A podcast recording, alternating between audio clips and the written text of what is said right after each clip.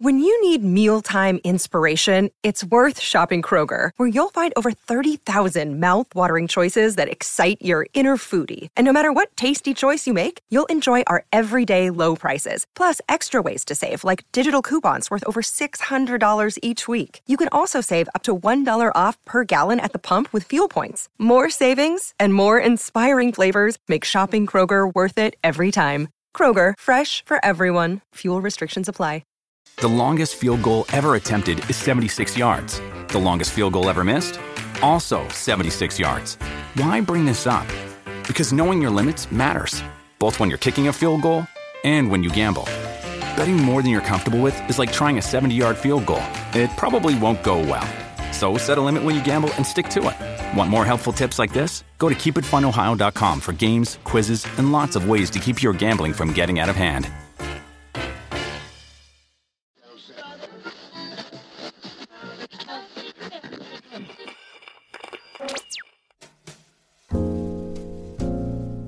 On How I Found My Voice, producer Farah Jassat and I have always tried to spotlight women we admire, and I was absolutely thrilled to win the British Broadcasting Press Guild's Audio Presenter of the Year Award twenty twenty for this podcast.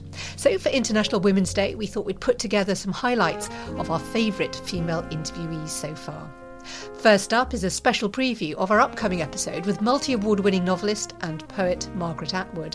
Here she is talking about the eerie new resonance of The Handmaid's Tale after the election of Donald Trump and Mike Pence.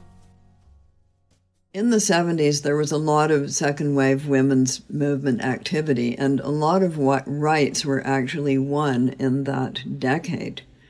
Um, across the spectrum, all different kinds of rights, including, you know, divorce rights and whether you can have a bank account and this kind of stuff, which we've sort of forgotten it was ever like that, but it was.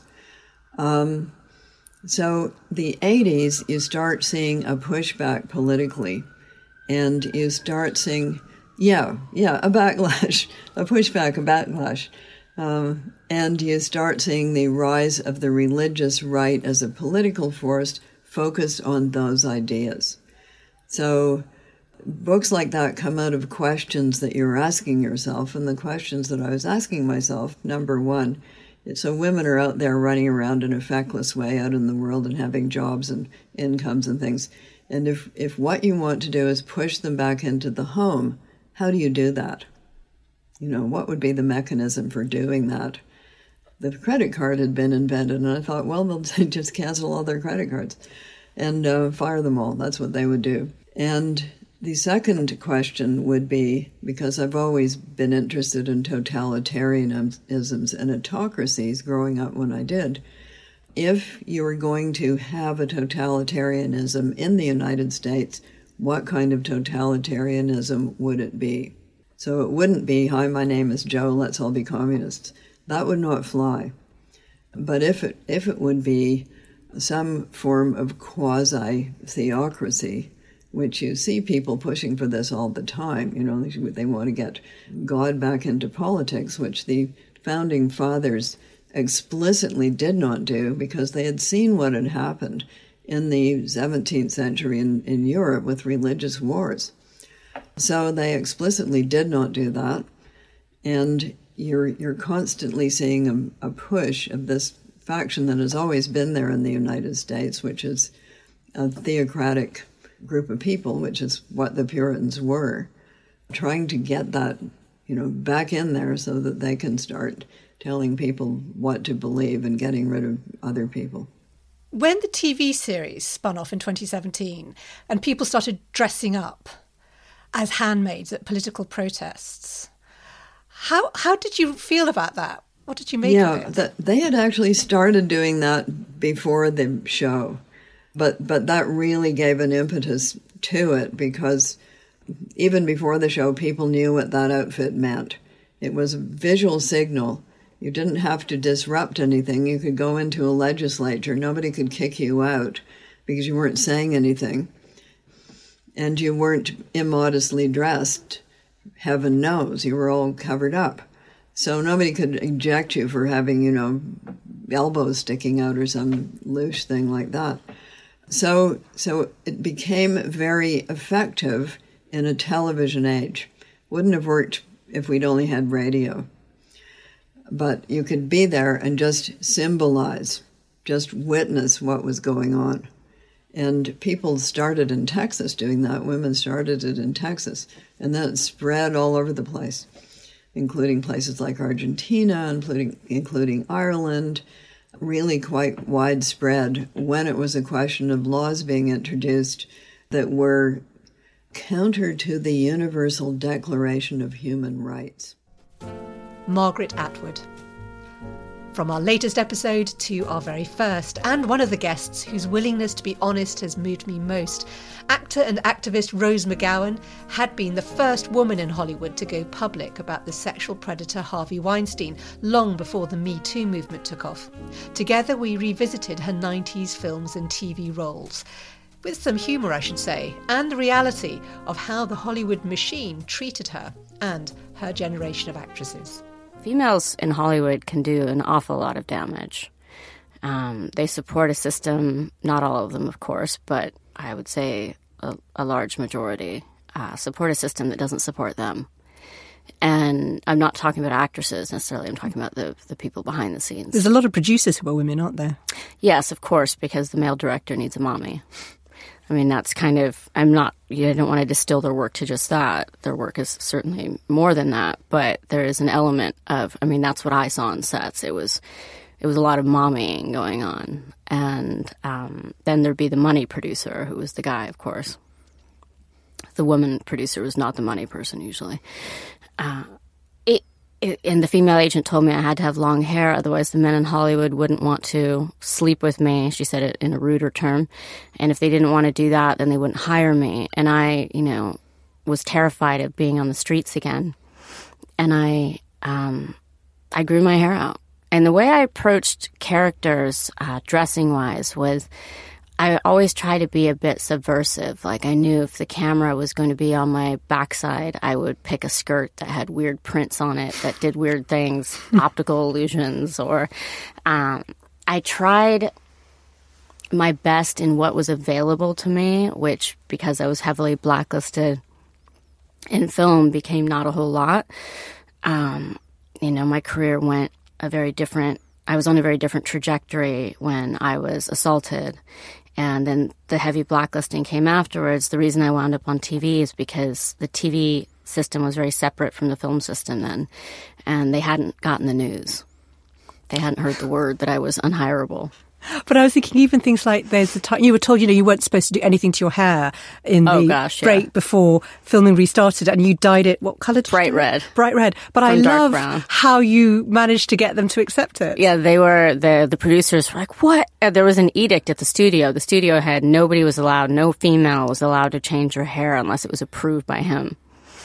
And my co-star had cut bangs at one point, and they freaked out that the audience wouldn't be able to recognize her. She had like, bangs or a fringe, yeah. A fringe, yeah. Yes. Fringe. I'm in the U K now. And so, yeah, I dyed my hair red, and all I said was like, well, just say that a potion blew up in my face. It turned my hair red, and I wanted to, ke- I loved it and kept it. And those were the first lines of the season, of course, to explain why I had red hair. It was never addressed again, and the audience could still tell who I was. It's amazing, isn't it? Um, amazing they're that smart.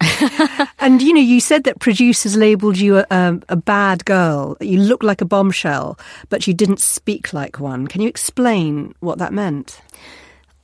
I would get an awful lot of, you're so smart for an actress, or you're too smart for your own good.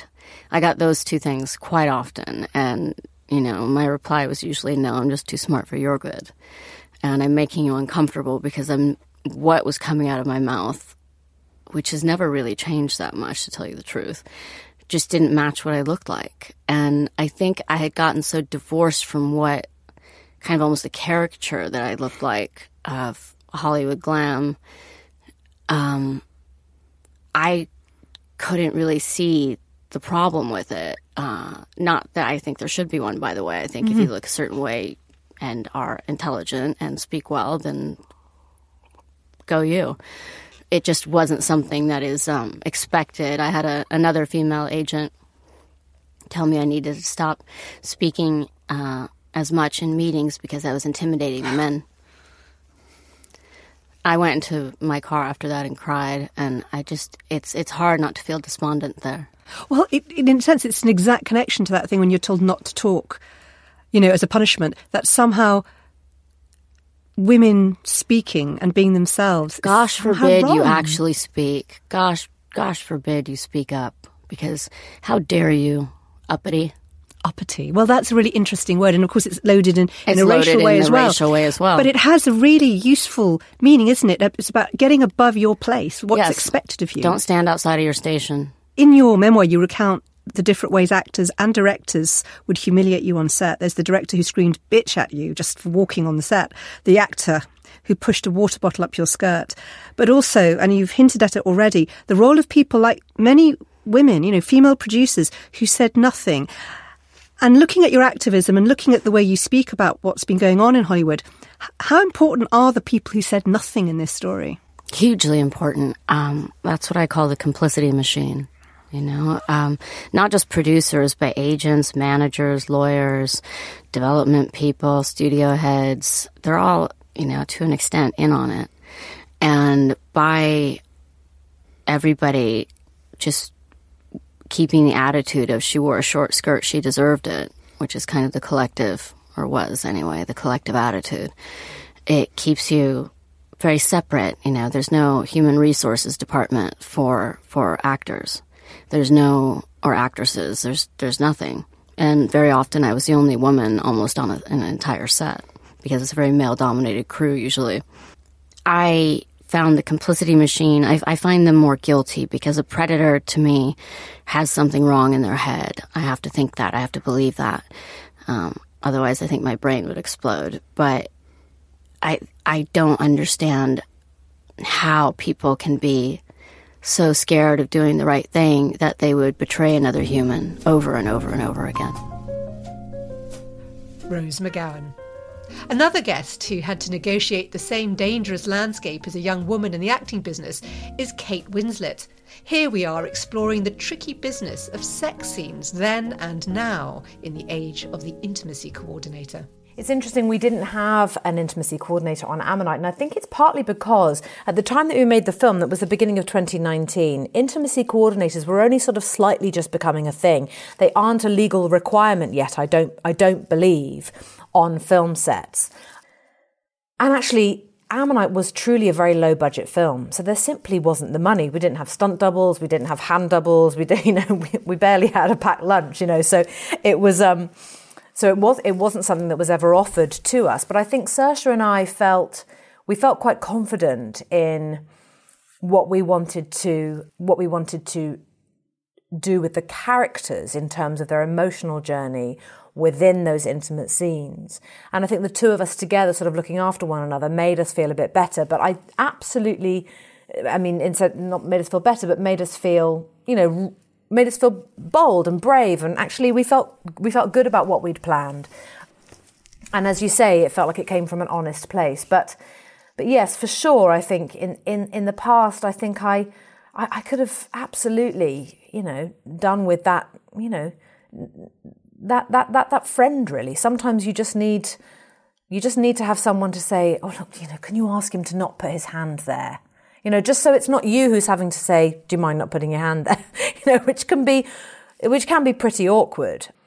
And I think it might have made, it might have made a difference to me over the years. You know, it's inter- it's interesting, you know, with hindsight, I look back on all these things. But but I tell you one thing, that it, it, that I, I feel very protective of younger actors now. And on, on Mare of Easttown, we had a situation where the young actress who plays my daughter, her name is Angourie Rice. She's an Australian actress, and she's she's she's now twenty. She was nineteen at the time.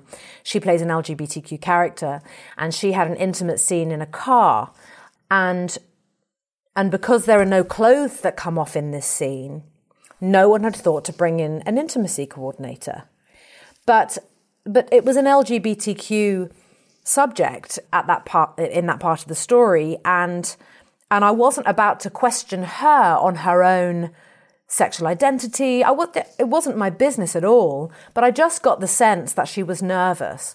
And I said to her, you know, I'm going to I'm going to be around. I'm going to stay for this. I'm not going to leave the set. And she was like, oh my God, Kate, thank you so much. Anyway, I actually ended up being in the car. I was in the boot of the car because I looked at this this vehicle, and it was these two young actresses together in the front seats of the car, and two absolute gentlemen, but two male camera operators in the car with them, being the only other people in their space. And that I, that that mm, mm-mm. I was like, mm, that's not. They need to know that they can say, actually, I don't feel comfortable. Lovely, respectful men who've been in the industry for years. But I just said, to, I said to Angourie, "Do you want me to be in the car?" And she was like, "Do you mind?" And I said, "Absolutely." So I'm in. The, I was in the boot of the car, just because I just knew it. It just made them feel better to have that person who could put their hand up and say, "Actually, we're going to cut now." You know, uh, is everyone feeling okay? You know, sometimes directors even don't feel comfortable communicating with actors about intimate scenes, even if it's just kissing. Sometimes there are conversations that could be uncomfortable to have. You don't all know each other necessarily that well. And and so it's important, it's very, very important to always speak up, always say, actually, I don't feel like, feel comfortable with, with, with that. Kate Winslet. A different view on Hollywood now via Bollywood.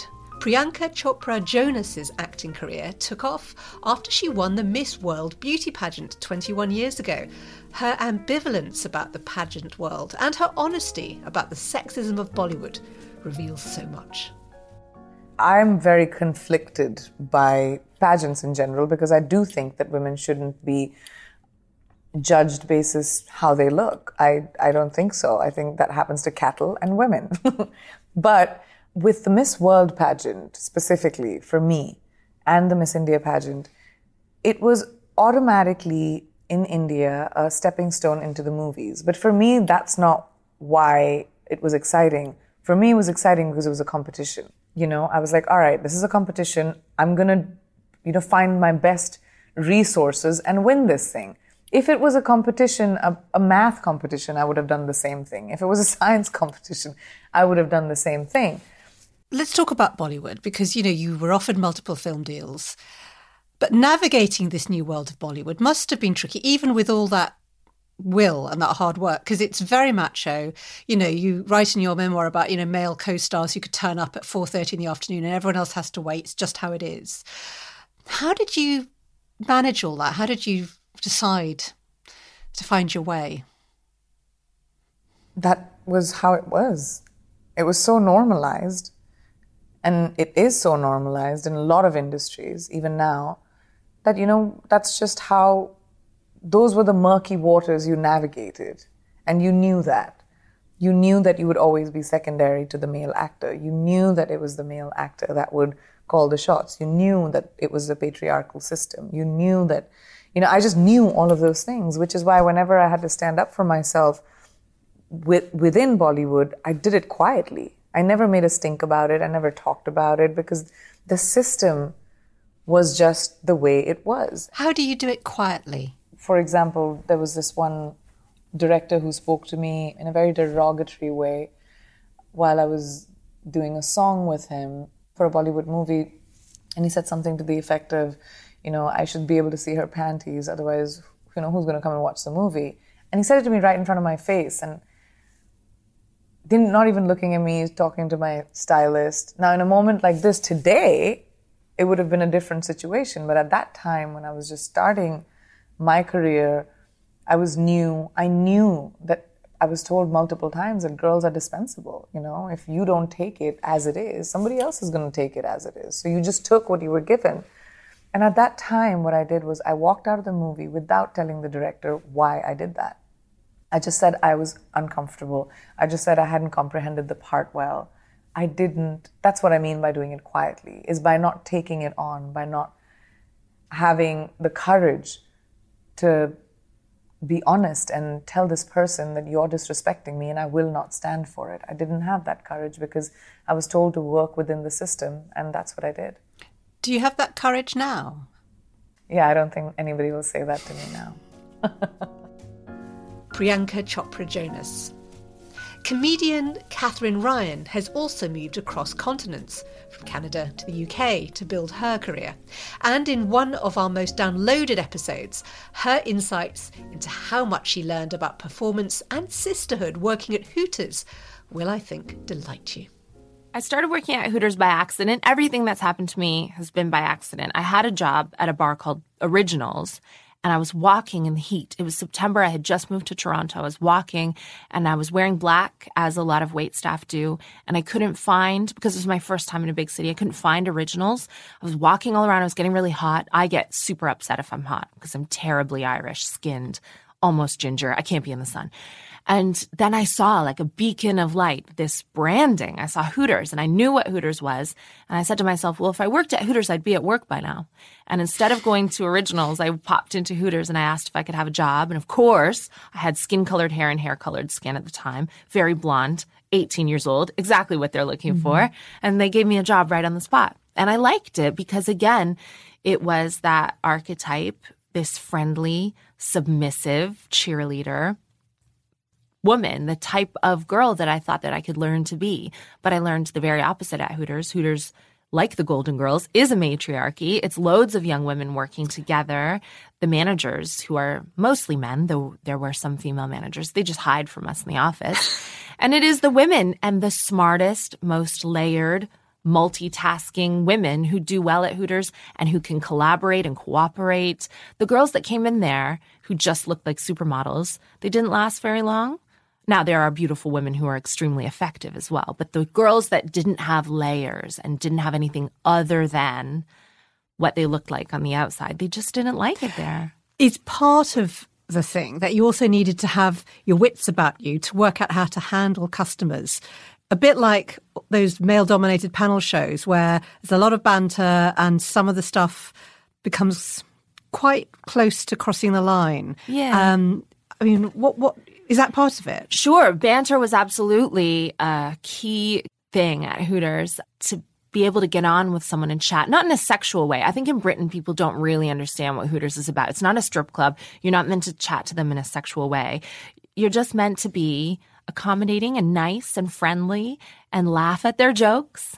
If you're entertaining, then people would come back and see you again, and the, it would give this vibrant restaurant vibe if you had interesting girls there. I mean, I just really liked it. And then we had bikini pageants. I did the bikini pageant once, and I was Miss Hooters Toronto. And I got to travel around and do more bikini pageants in Florida. And I knew that wasn't for me. But then the following year, I asked the manager if I could present the bikini pageant instead of this man that we got to do it in a bow tie. So it changes everything when you've got a woman presenting the bikini right. pageant. And I don't know what gave me the courage to ask. I just wanted to do it. I said, well, how about you let me present it? And he said yes, for whatever reason. And that's that was a real pivotal moment for me. I got to put on a glamorous dress and hold the microphone and compare, really. It was stand-up comedy. Were you subverting the pageant as you were comparing it? I was. So the questions before I came along would have been, uh, if you could be anything on the menu, what would you be and why? And the girls would say, I'd be hot, naked, spicy wings because I'm saucy and delicious or whatever. So I would make sure that the most effective servers and the girls who chipped in the most uh, and got their hands dirty, I made sure that they came out winners of the pageant. So I'd ask questions like, Jessica, where do we keep the bin bags? And some of the girls didn't know. And I'd be like, oh, it seems you've never taken out the bins. Well, Jessica, everybody. You know, I asked loads of questions. I would ask some political questions. I would ask, like, just, I wanted everyone to feel included and to make it fun. But also, I wanted the hardest working women to shine. Some people might hear what you say and think, yeah, but, you know, it's still Hooters. It's still all about... yeah. pleasure, you know, pleasing men and making them feel important, and that's not very feminist. How would you answer that? I mean, they're probably right. I don't think Hooters was designed to be feminist. It was created in nineteen eighty-three in Clearwater, Florida. It was six businessmen, the original six. One of their sec- secretaries used to run on her lunch hour, and that's what one would wear to run an exercise in the eighties, like slouch socks and trainers, little orange shorts and a white vest. And the men just said, that's what's sexy, just a girl next door with very little makeup on, sports on T V, beer, chicken wings. Yeah, it was certainly, I mean, it, no, it isn't feminist. Of course not. But it's a kind of, it's a kind of more wholesome version of the Playboy Club bunny, isn't yeah, it? Yeah, well, maybe. Make it, make the guys feel good. Yeah, but that is what a cheerleader is. That is mm-hmm. what um, a lot of roles in society are, whether we make it so overt, but also um, I was eighteen, nineteen, twenty years old, still learning about my place in the world, what my role was, how I could be happiest and most effective as a young woman growing up watching Britney Spears.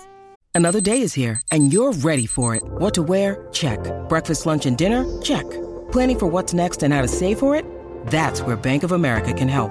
For your financial to-dos, Bank of America has experts ready to help get you closer to your goals. Get started at one of our local financial centers or twenty-four seven in our mobile banking app. Find a location near you at bankofamerica.com slash talk to us. What would you like the power to do? Mobile banking requires downloading the app and is only available for select devices. Message and data rates may apply. Bank of America N A, member F D I C. With Kizik Hands Free Shoes, motion sounds something like this. Kizik helps you experience the magic of motion. With over two hundred patents and easy-on, easy-off technology, you'll never have to touch your shoes again. There are hundreds of styles and colors, plus a squish like nothing you've ever felt. For a limited time, get a free pair of socks with your first order at kizik.com slash socks. Katharine Ryan.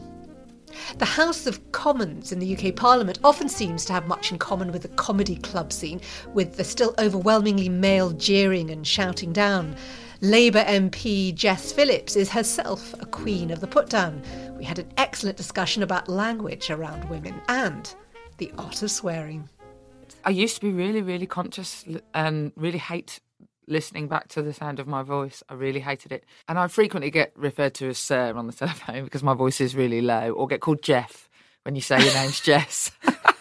Happens all the time.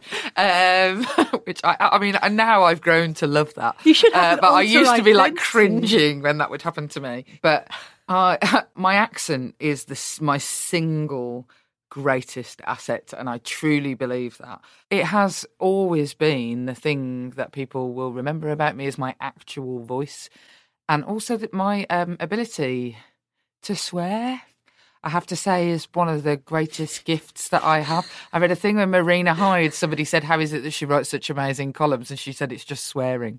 Um, and my ability to swear actually makes people feel comfortable with me. Could you give us a couple of examples of...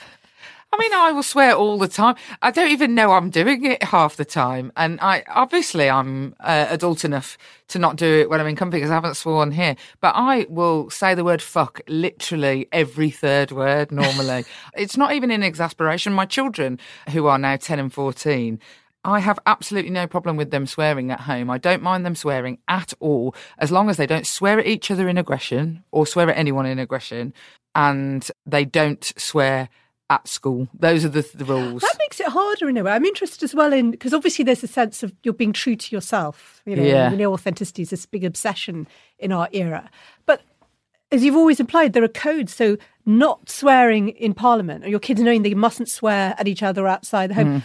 I mean, isn't that complicated? Well, no, just, I mean, all I, what I don't want them to do is say, like, you're a fucking arsehole to each other. They can say, like, if they drop a book on their foot, like, fuck, that's fine. They are completely different things. One is, like, common parlance in my mm. home, and I could never, it would be, it would be really hypocritical of me to say that they couldn't swear because they have been raised in quite a sweary household. Oh, can I ask you a question?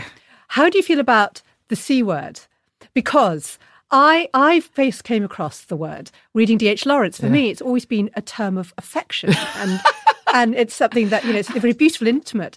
But the irony of people saying that Donald Trump, he's you know yeah. he's a a C word because he hates women.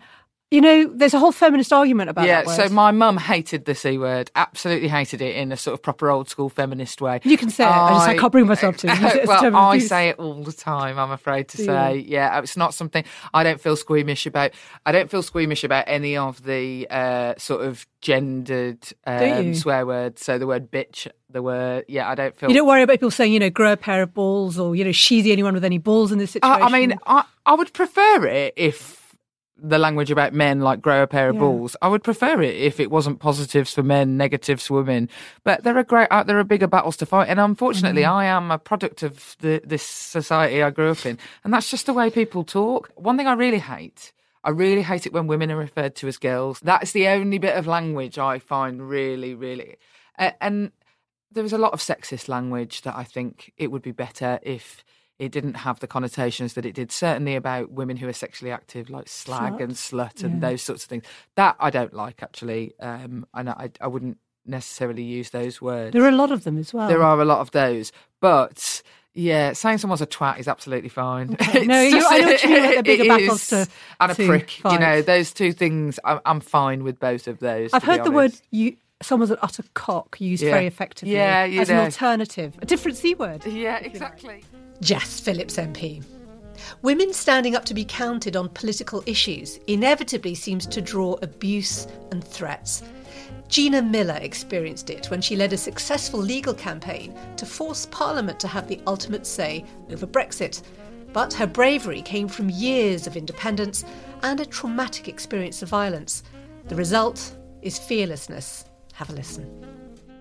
You did some modelling for a while. Um, was this in the what, nineteen eighties? Would it have been? This was at university because, I, I you know, again, it was about money. It was about whatever. Yeah. And that I found a very strange experience. Yes. Well, I want to ask you about that because, you see, I, I was a teenager in the eighties and I have really clear memories of the few women of Asian heritage that I saw yes. in magazines. It was very exciting to see women who looked like you. And, you know, I know you earned good money. I know you feel uneasy about it. But I just thought you should know that it was a moment where we started to see ourselves represented in magazines, and I suspect I would have seen images of you in fashion magazines and been thrilled. It was quite extraordinary because I'd be um, sitting in front, you literally are treated like a piece of meat, or a commodity. I'd be sitting in a casting and they'd say, oh, well, we don't mind having somebody of colour, but, you know, she's a bit too dark, or we could maybe lighten. It was extraordinary. I'd be sitting right there. Um, or, you know, we can't have her on the cover of this or this product because, you know, what would the, you can't have um, uh, coloured women with makeup because then it would put off other people buying the makeup or hair product. It was extraordinary, the, the conversations I'd be in. So to actually get a job and then be able to represent, you know, for someone like Monsoon, who I did a, a season for, yes. um, I, I was aware that it was it was sending out a very positive image, which... I'm very aware of, of my responsibility, and I always have a very strong sense of responsibility. So even though I hated the job um, and the money was good, I was also I was doing going to do it to the best of my ability. Yeah. So it's really great to hear that because I never got any feedback, but I was hoping it would be positive. Yeah, and I know you, you felt you were exoticised yes. in terms of how you would be dressed or the it ways that they strange. would shoot you. I, I always remember one other shoot, and uh, they'd started doing the whole sort of animal print Um, uh, sort of material. So that was the one I was going to do for, the sh- for that fashion shoot. But what they then did was to put blonde streaks in my hair. So I literally looked like a lion or a tiger. It was the bizarrest look. And in those days, we had big hair and, you know, all layered and very big hair. And I looked like a gone wrong Tina Turner, I think. Well, I don't think there's any such thing as a gone wrong Tina Turner.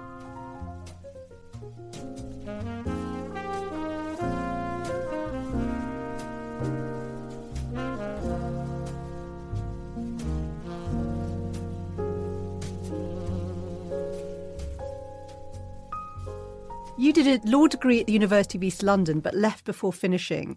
And I know there's been a kind of good ending because very recently you were awarded an honorary degree. I think sort of, was it thirty, thirty years, years to the all, day? Yes, it's almost, quite extraordinary. Uh, that you left. Um, but can you tell me what happened? Why you ended up leaving?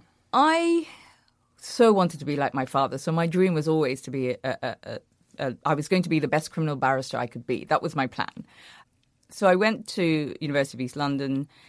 It was an odd time, I think, uh, in the sort of early eighties, because as women of colour going to university, there was a certain way you were supposed to behave um, and be part of a group. Was this, dare I say, to do with assumptions about being Asian and yes, being Muslim? Yes, I went to university, and for the first year and second year, by the time I got into my second year and then third year, there was a lot of abuse because why wasn't I joining the Asian Society? Why hadn't I not joined the, you know, whatever society it was?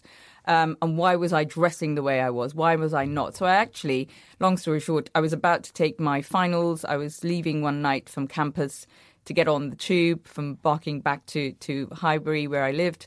And I was attacked on campus by a group of men, Asian men, who thought that I was, le- you know, I wasn't behaving properly. And I was raped. I'm so sorry. Um, so I was then, it broke me for about seven months. Um, sorry, it's still incredibly emotional. Um, of course, I'm, I'm so great. I appreciate so, you talking about but, it. But it's really important because this idea, you know, see, is it's why I think it's important to talk about it is because there's so many assumptions made. And I think being honest about things is, is the best way of exposing what really is going on, but also helping other people.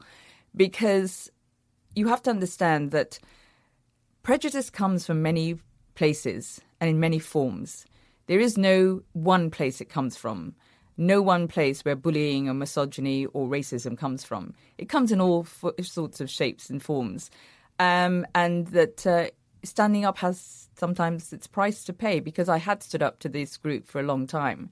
And they, I think the, the thing that really triggered it for them, when I was in those all those months, I locked myself in my bedroom for a very long time because I felt so dirty and ashamed. I didn't tell the police or anything. I mean, I just felt they wouldn't believe me. I think what, and I put it together that what had happened was I, I was a real cricket fan. I played cricket for a while. So I was actually at uh, the Oval watching uh, a, a match, England-Pakistan match. And I think some of them were there and saw me with my then, well, he then became my husband, but my white boyfriend. So I think that was the ultimate sort of sin, if you like, in their eyes. Gina Miller. Like Gina, novelist and activist Elif Shafak is a proud citizen of the world. She's a familiar, thoughtful voice on news programmes, speaking out about the erosion of civil liberties in her native Turkey as much as her fiction. Here she is discussing why the characters in her books and her campaigning on tolerance are intertwined.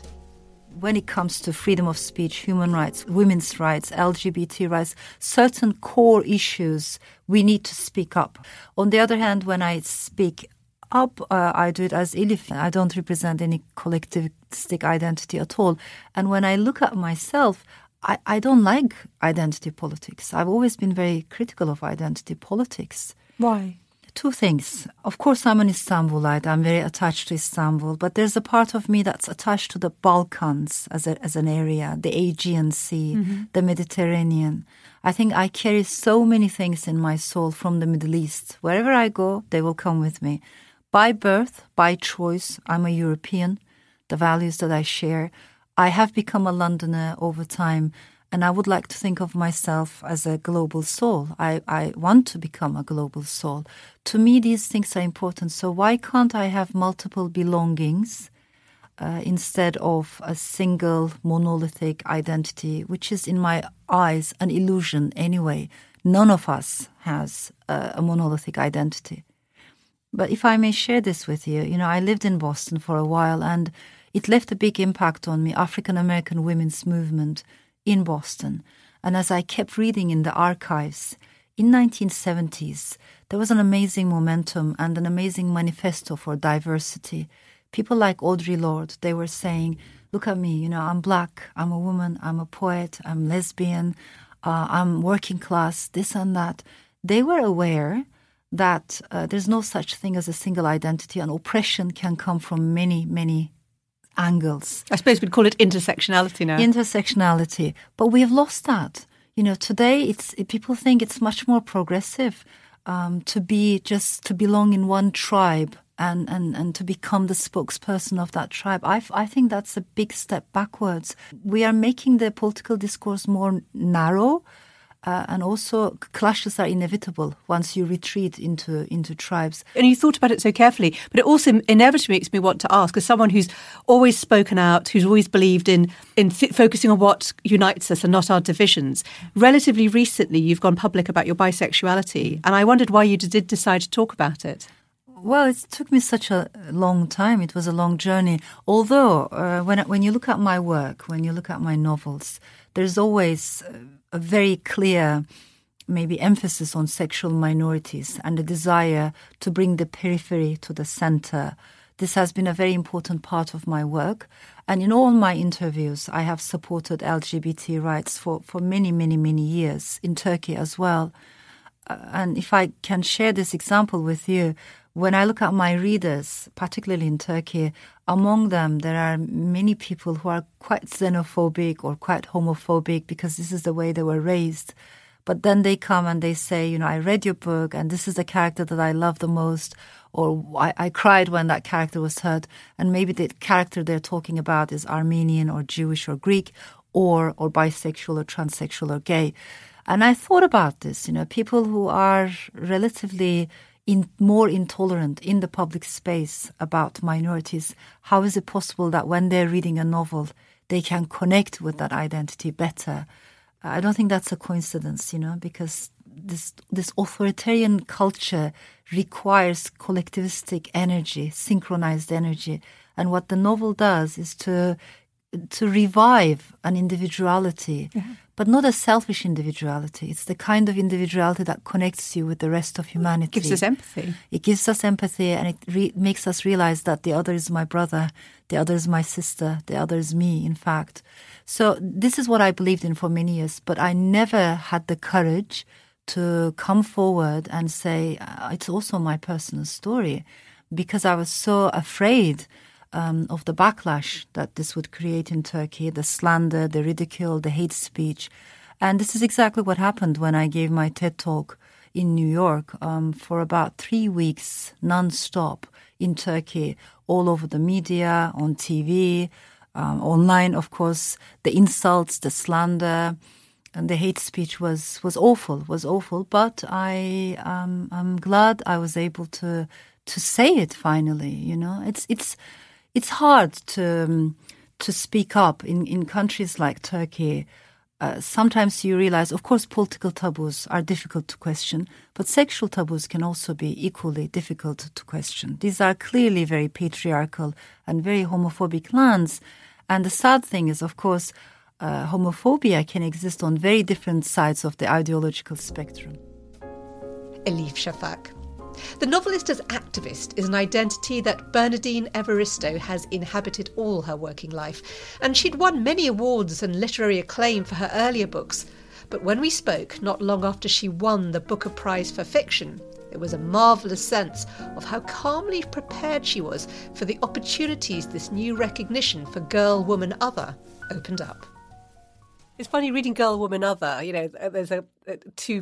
characters in particular who started out in radical theatre, um, and then one of them becomes this kind of, you know, big success at the National Theatre, and that is both um, a, a great thing and also a kind of burden. I was interested in how you played with the idea of the career paths of women in this group.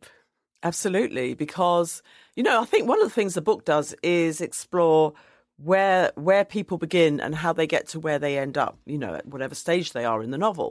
Um, the twelve women, Amma is the one who's the theatre director.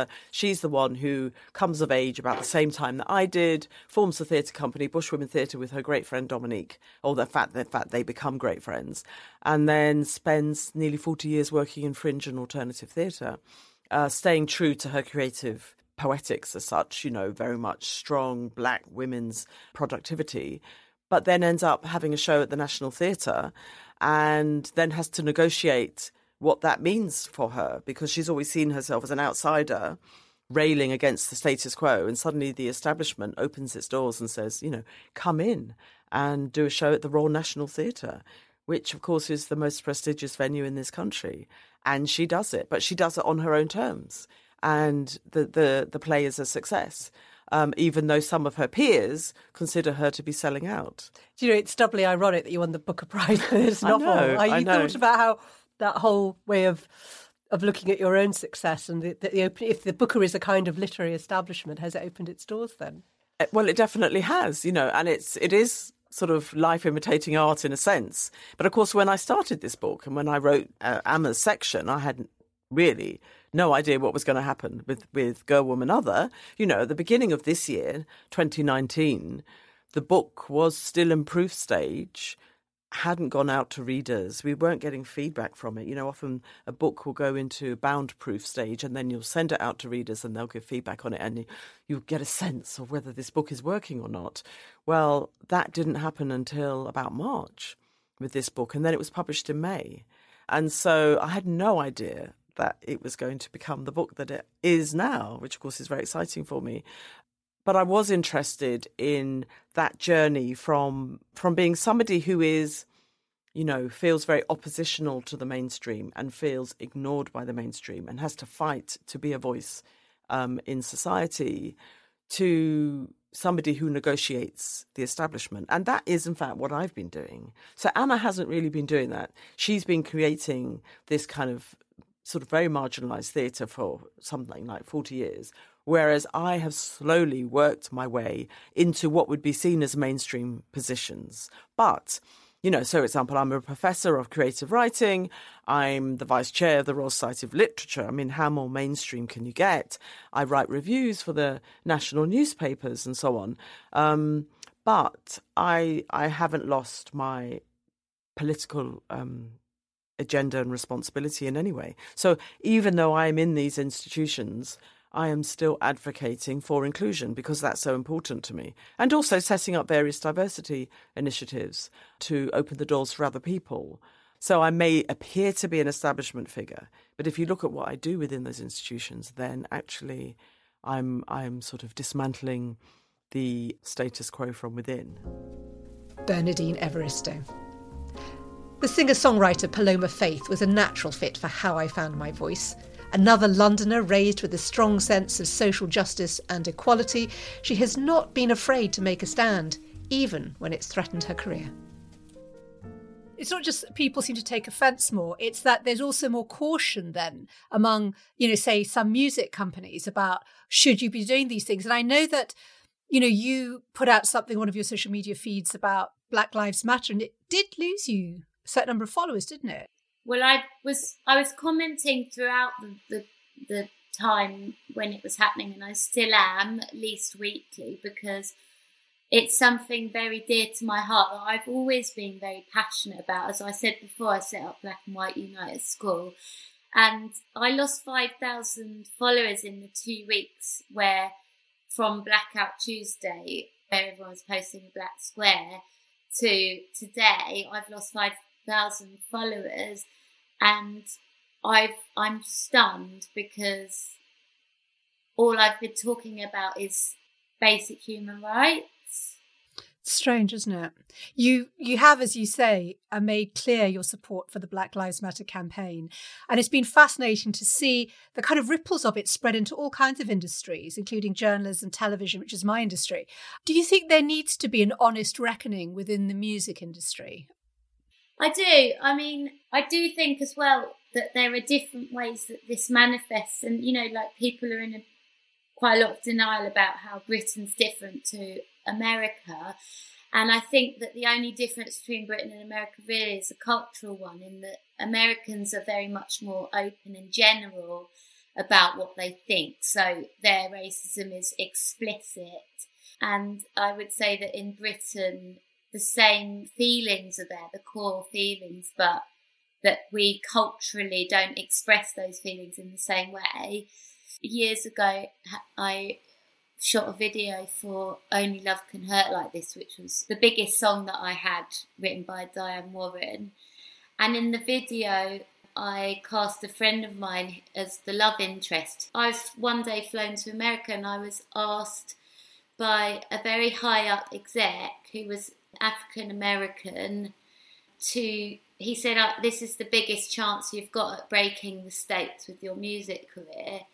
And I said, oh, I'm really excited, I can't wait, like this is the moment I've been waiting for. And he said, but you have to reshoot that video because America will not buy a song with a white woman kissing a black man like that. And I was just like completely shocked.